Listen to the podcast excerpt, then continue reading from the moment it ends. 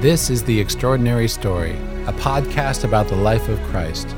Jesus Christ, God Himself, entered the confusing maze that is our world to show us who we are and to give us His cross as a ladder up and out. This is His story and ours, The Extraordinary Story. Brought to you by Ex Corde at Benedictine College in Atchison, Kansas. Written and hosted by Tom Hoopes. I want to talk about women today because next up in Jesus' story is the story of his encounter with a sinful woman at a Pharisee's house, and then Luke's description of the women Jesus traveled with. One unique characteristic of St. Luke's gospel is the great respect he shows for women, starting with the infancy narratives featuring Elizabeth and the prophetess Anna, it continues with his genealogy, which mentions the women Tamar, Rahab, Ruth, and Bathsheba, all as ancestors of the Messiah. Luke gives details about women who traveled with Jesus, as we will see today.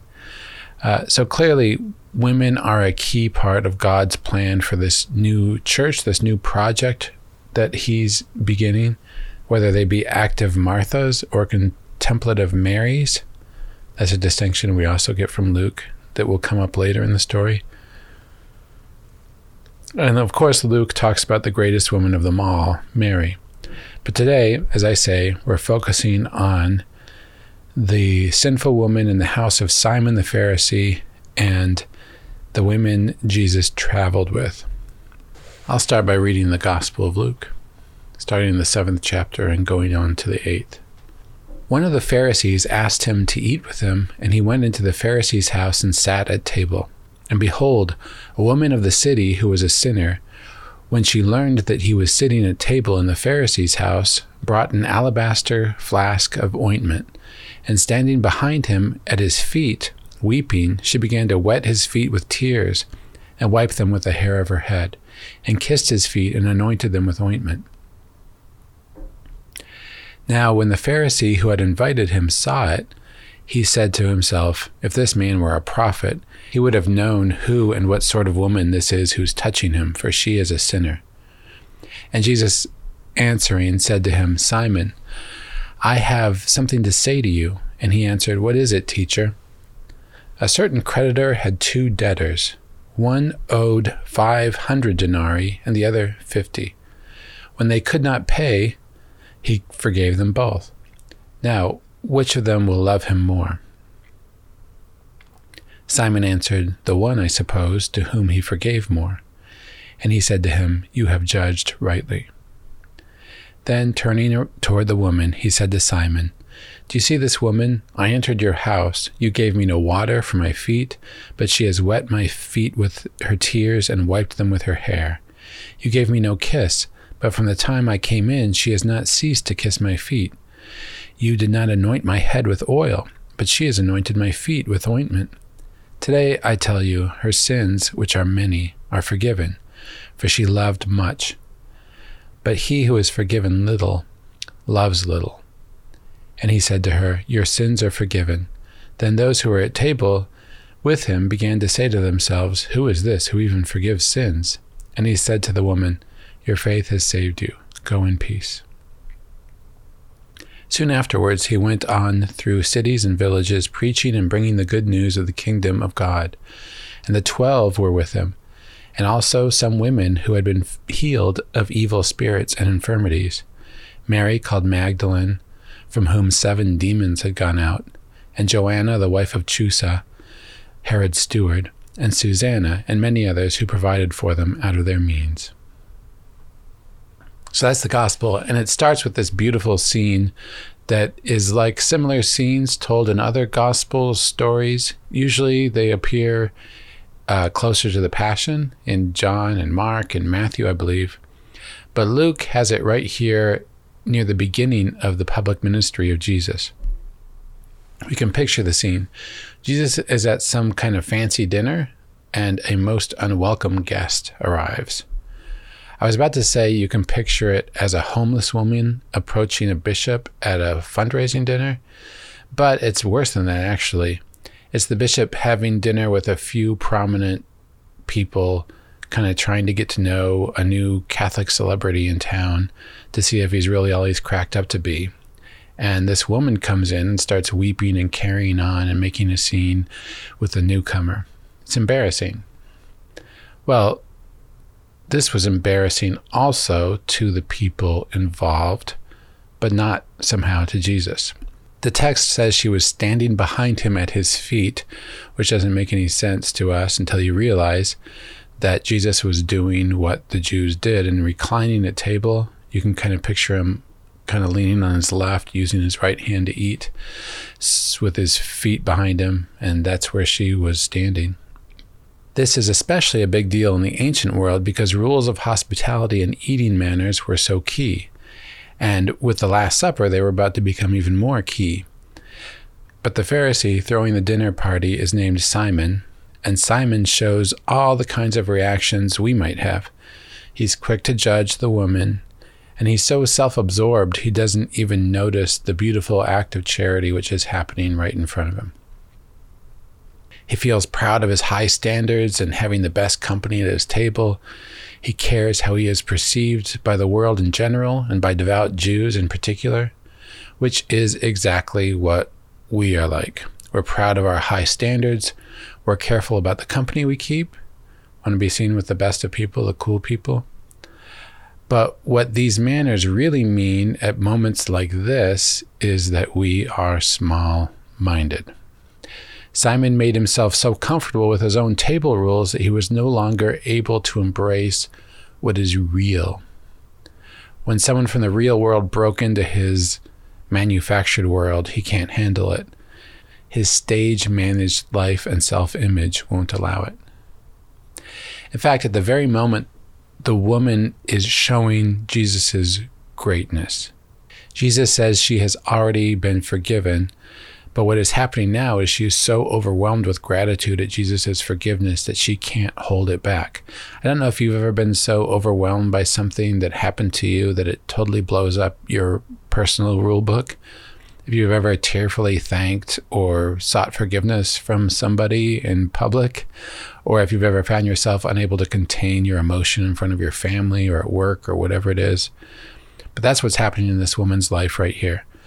The gift of Christ has been so powerful, she can't hold back her gratitude any longer. Her love is shameless. The full import of what has happened to her is too great for her to put limitations on it by politeness. Also, there's another awkward detail.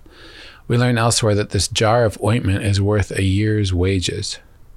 Think about that for a second. That's a lot of money, but this woman is a prostitute. So it's a year's worth of wages as a prostitute. So you can think of the perfume as representing not just something very expensive and precious to her because of its value, but it literally represents the money she made from a year of her sinful occupation. And this is what she's pouring out on Christ's feet. She's we- weeping so uncontrollably that she's wetting his feet while she smears ointment on them. And she comes up with the great idea of getting the tears off with her hair. It must have been an overwhelming scene. You can picture this beautiful smell filling the room and this weeping woman with her hair hanging down over her face, and Simon staring on with a stony glare, and Jesus Christ, this person who was always riveting, kind of in the center of the whole scene. Jewish women keep kept their hair tied up, I guess, except for during the revelation, the unveiling at their wedding day or with their husband. Um, but here she is with her hair flowing, the fathers take her as a kind of symbol for the church, someone who is a sinner and now brought into Christ's uh, orbit. Or better, you can think of it as kind of a bridal analogy. Uh, this is a woman whose hair is the way a bride's hair would be undone. And uh, this is exactly the kind of bride that Hosea spoke about in the Old Testament this bride that's basically an adulterous woman who cheats on her husband and he's supposed to keep bringing her back. This is who we are with Jesus. This is who the church is with Jesus. This is who the people of Israel and now the people of God are with God. So Simon says to himself, If this man were a prophet, he would know what kind of woman this is who is touching him. He doesn't say it out loud, he says it to himself, and Jesus surprises him because, of course, Jesus really is a prophet and much more, and he answers the thoughts that Simon has only thought in his mind. He reveals why the woman is behaving this way.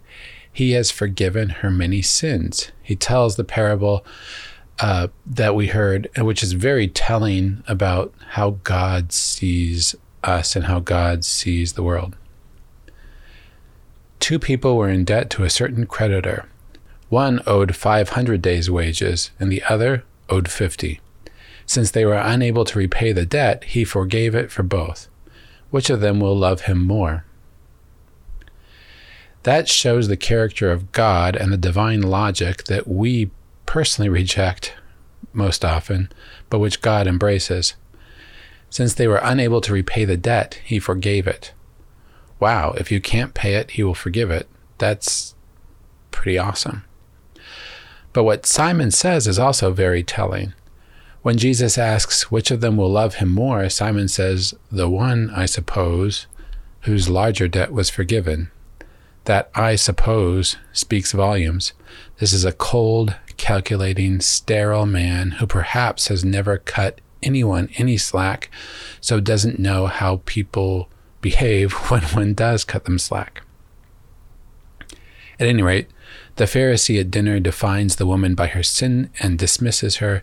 To him, she is a prostitute and can never be anything but that. But scholars who read the original Greek say that Jesus' words are almost like a poem here. He points out how stingy and petty his host has been by listing all the things you're supposed to do for a guest that he didn't do. This is a moment I've had at prayer many times where I feel put upon by something, by circumstances, and I bring it to God's attention. And I get reminded of all the ways I've failed to do even the minimum of my part in terms of the situation. More on that in a second. But first, he says this When I entered your house, you did not give me water for my feet, which was a must for guests who've been out in the sun all day with just sandals and dirty roads and uh, you get your feet washed as you come in to dinner. Well, Simon hadn't done that. But she has bathed them with her tears and wiped them with her hair, says Jesus. You did not give me a kiss, which is to say, a kiss on the cheek or a kiss on the shoulder, which you sometimes see in other cultures to this day. But she has not ceased kissing my feet since the time I entered. You did not anoint my head with oil. Again, this is a common courtesy, especially when you have somebody of prominence like Jesus was coming to your house. But she anointed my feet with ointment. So I tell you, her many sins have been forgiven, hence she has shown great love. But the one to whom little is forgiven loves little. Then he turns to her and reinforces that her sins are forgiven. So, why has the host been forgiven little? Because he was a great guy? Possibly but it's more likely because he was unaware of his faults and so hadn't asked for forgiveness for much. You can look at this very incident in front of us as Exhibit A. The Pharisee wanted to have Jesus over, maybe to show how broad minded he was, maybe to see if he could find a chink in Jesus' armor, but he had him over while holding him at arm's length, not really welcoming him with open arms, letting him eat there, but with none of the niceties an honored guest should have. This is kind of the way we treat Jesus in our lives, isn't it? You want to be on his team, you want to be on his good side, but you don't want to embarrass yourself by making a big show of it or making it seem like you're one of these Christian types who's over the top in love with him. And so you kind of keep him at arm's length. The Pharisee probably felt magnanimous having Jesus there at all, like he was doing him a huge favor. Uh, but he also wanted to show that he wasn't taken in by this prophet and not going to give him the full treatment. Well, how does the woman behave toward Jesus? Clearly, she's the one who we're supposed to act like. And she, as we've said, is the one who is willing to put Jesus first, to put it all out there, to not hold anything back, to be totally honest in front of God and man and all about where she stands. And Jesus refuses to condemn her. Instead, he frees her from her trap and finds a way for her to go forward in her life. She can't pay her debt, so he takes the loss on himself. And so the sinful woman becomes a model of worship, according to the Catechism. This is one of several women, in fact, who Jesus will put forth as a model of the Christian life. We've already seen it in Anna, we've seen it in Elizabeth, we saw it in the woman in the well. But the Catechism specifically mentions this sinful woman at Simon's house when it talks about contemplative prayer. Quote, contemplative prayer is the prayer of the child of God, of the forgiven sinner who agrees to welcome the love by which he is loved and who wants to respond to it by loving even more. So the forgiveness we receive should drive us to embarrass ourselves in our gratitude and pour out our energies out on God who has freed us, and it should lead us to worship. So immediately following this story, we hear about the people Jesus is traveling with and among them are his 12, his band of brothers, but also a band of sisters. We're told he went through cities and villages, preaching and bringing the good news of the kingdom of God. And with him were some women who had been healed of evil spirits and infirmities. Mary, called Magdalene, from whom seven demons had gone out, and Joanna, the wife of Chusa, Herod's steward, and Susanna, and many others who provided for them out of their means. This is hugely significant. First, there's Mary Magdalene, from whom seven demons had gone out, which is extraordinary. She must have been a seriously impaired woman. We'll talk more about demons later, but clearly she was in a horrific state and probably a depressing, mind numbing state on top of it. Also, Joanna, the wife of Chusa, Herod's steward. We heard about the centurion slave who was cured in the last episode. Well, John tells a similar story about a royal official whose son was cured.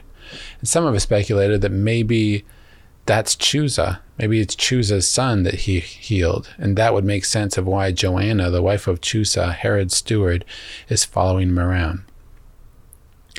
There are, quotes, many other women, a sentiment echoed in Mark. This is highly unusual for Jewish times. Frankly, it's highly unusual for our times as well to have these kind of two bands of men and women separately kind of following along together after Jesus. It certainly was out of keeping with the Jewish customs of the time. But it shows how Jesus feels about women. His project is not an exclusively male project, and women have prominent roles from the very beginning.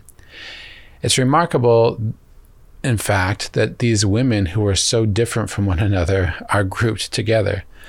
Uh, they're different friend groups, they're different cliques, they're different social economic statuses, uh, and yet they're traveling together. It reminds me of when I used to go to daily mass in San Francisco. I went to, um, I worked in the financial district, so I went to Notre Dame de Victoire, a French parish downtown, and it was.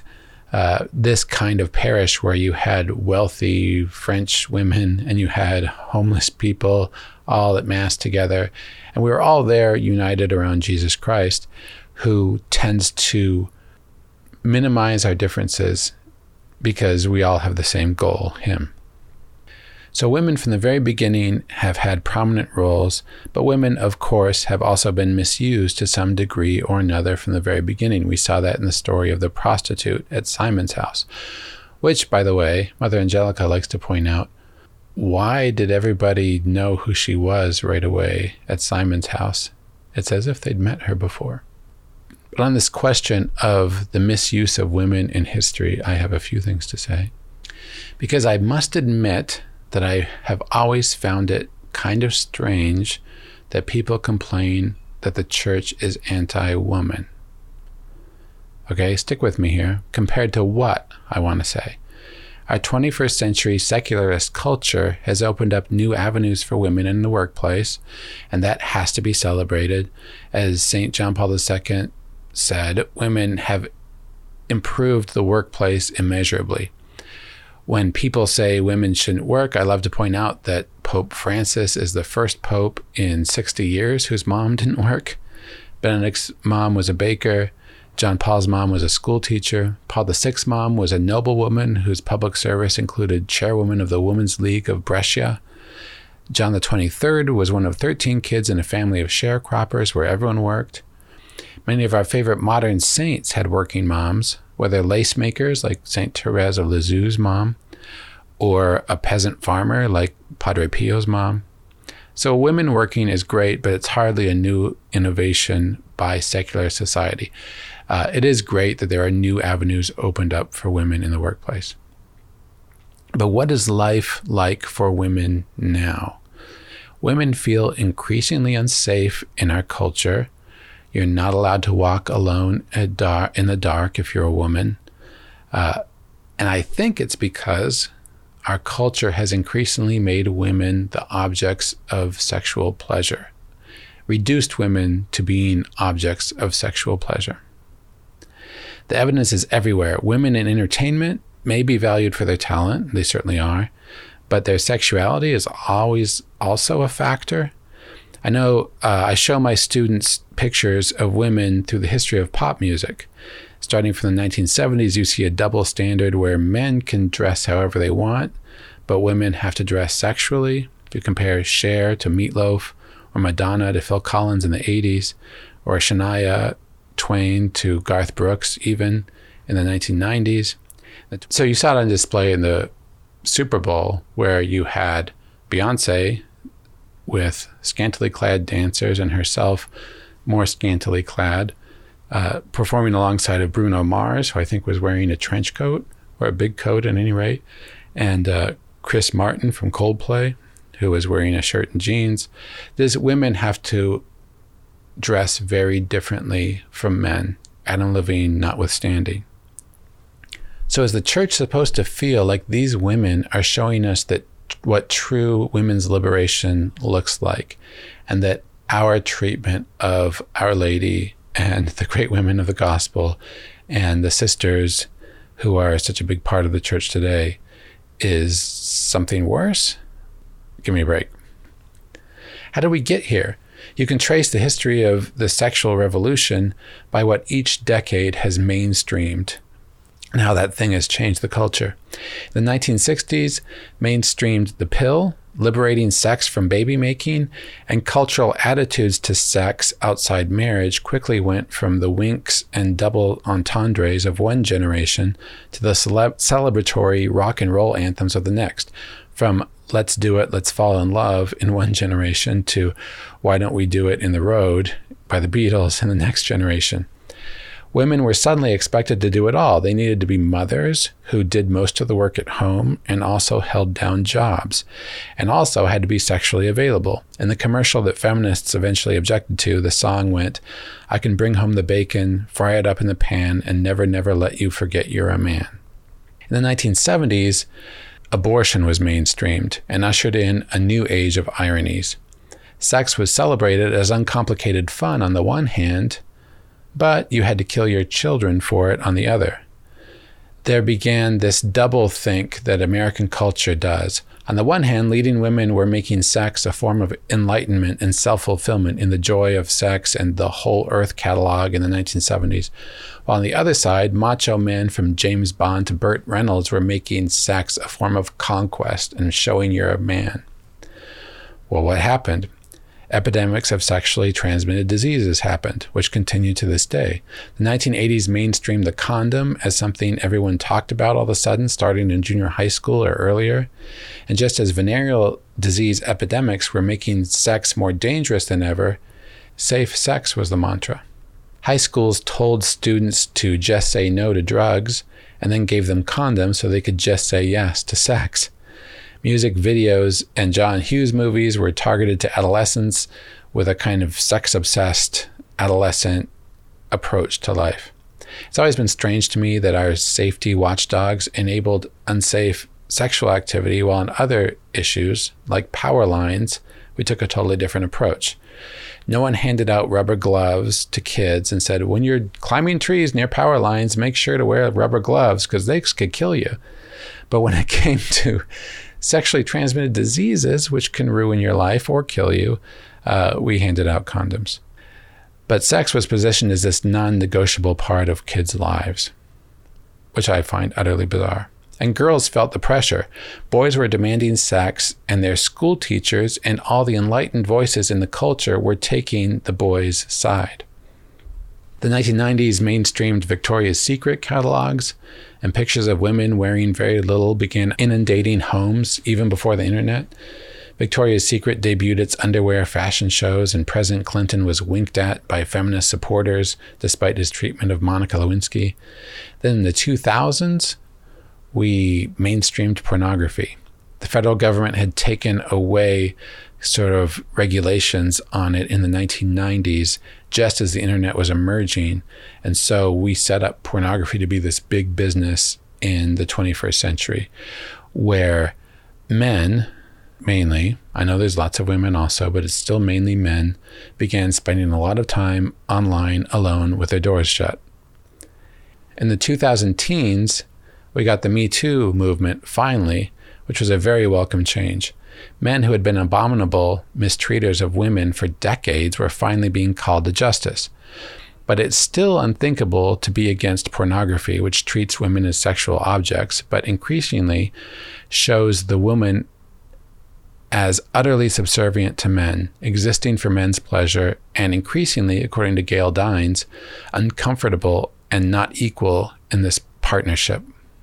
But in the 2020s, there's a new attention on abortion. Watching the debate over abortion is shocking. As Feminists for Life put it, with abortion so readily available, society has neglected to support women in their childbearing and child rearing. And we reserve the right to be treated as equals and to be mothers at the same time. We will not accept the current either or choice. Abortion is a non solution.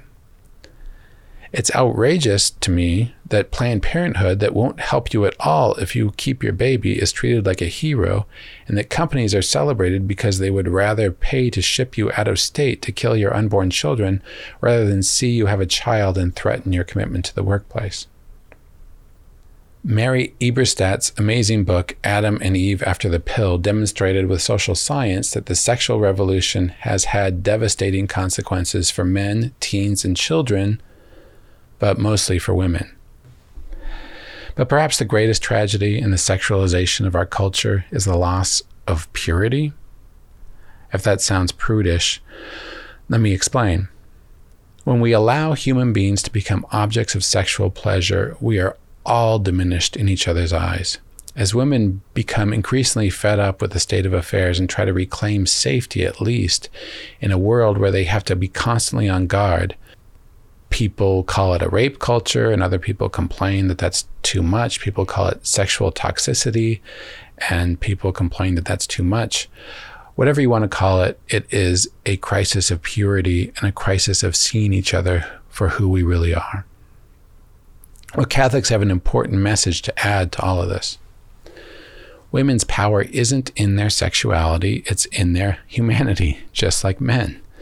You see it in how women are positioned in these readings. The man is the one who disrespects Jesus. The woman is the one who honors him. The man is the disbeliever. The woman is the believer. Love, not power or honor, is the highest of divine approbation. And the woman loves more, not the man. I think it's helpful to look at the Catholic track record alongside the secular track record as regards women in the 20th and 21st century. There are still women who accompany Jesus full time, and it's worth seeing what they've done, and they've done a lot. First, nuns prevented evil from eclipsing the world in the 20th century. I'll explain. Uh, Sister Lucia dos Santos stopped tyranny in the 20th century. Joseph Bottum's 2005 essay in the Weekly Standard makes the point that the Fatima visionaries had as big an impact on world politics as anyone else in the 20th century. Because of them, Catholics all over the world prayed daily for the conversion of Russia, and their prayers were answered literally in 1989. But even before that, the message of Fatima spoiled the efforts of elite secular opinion that wanted to give communist atheism a chance. That never worked because Our Lady of Fatima had already enlisted every Catholic in the world in a spiritual battle against the forces of secularism, of communism in this case. Second, Mother Teresa. St. Teresa of Calcutta, of Calcutta, uh, defined Catholicism in the 20th century for many people by resetting expectations about how the poorest in our midst are to be treated and whether godlessness or grace define the world. And she still has that effect. Check out No Greater Love, the 2022 movie about her. But Mother Teresa is not the exception. Uh, Robert Louis Stevenson wrote a poem after seeing women working in a leper colony. To see the infinite pity of this place, the mangled limb, the devastated face, the innocent sufferers smiling at the rod, a fool were tempted to deny his God. He sees and shrinks, but if he looks again, lo, beauty springing from the breast of pain, he marks the sisters on the painful shores, and even a fool is silent and adores. Mother Teresa did for the world what Sister Marianne Cope and the sisters on Molokai serving the lepers did for Robert Louis Stevenson. Reframed poverty as an opportunity for faith and love rather than as a mark against God.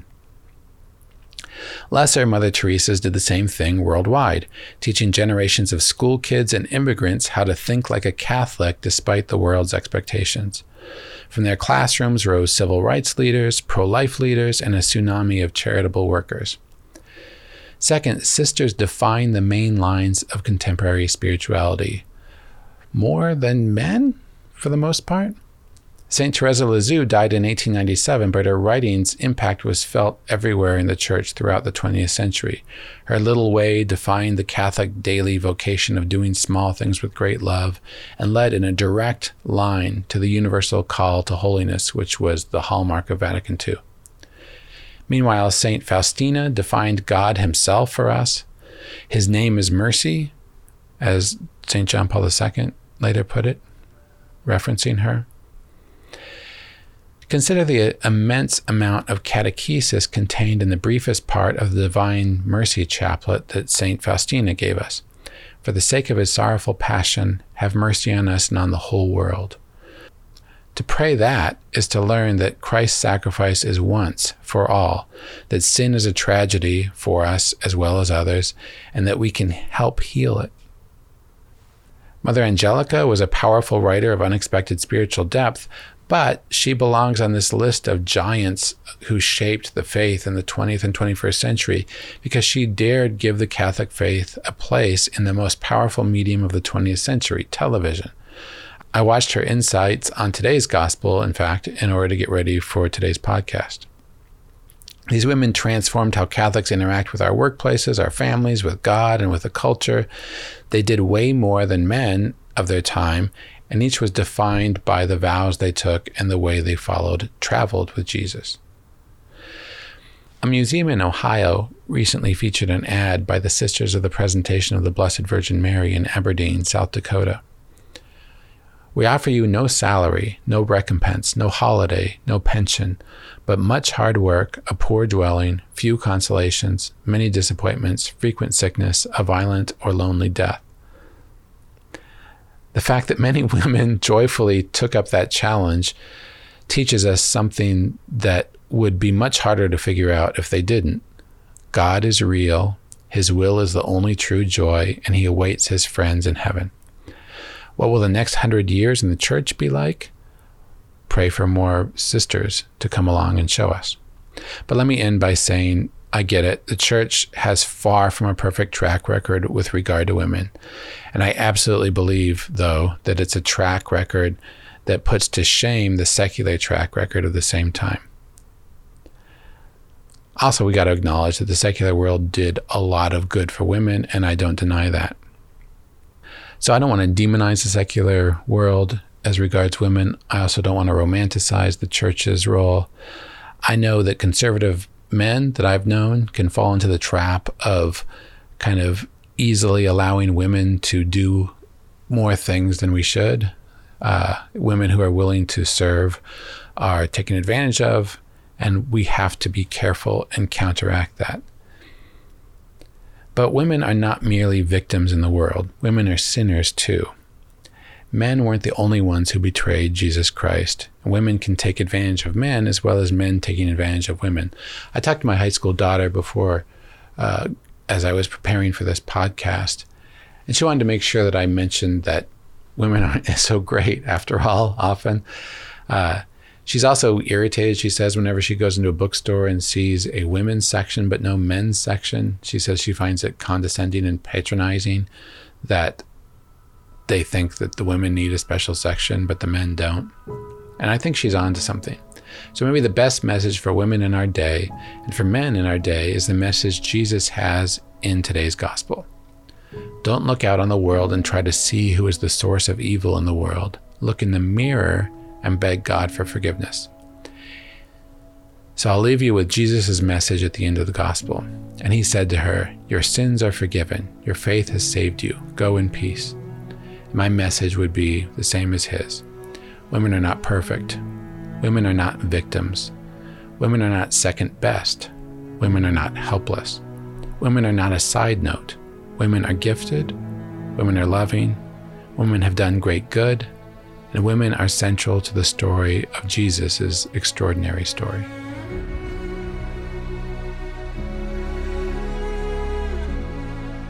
The Extraordinary Story is written by Tom Hoopes and produced by Ex Corde at Benedictine College in Atchison, Kansas. Our mission is to produce media that will transform culture in America through Benedictine's mission of community, faith, and scholarship. If you enjoy this podcast, please follow us on Spotify and Apple Podcasts or wherever you listen. Leave a review and share with a friend. Help us tell others about the extraordinary story. Visit us at excorde.org.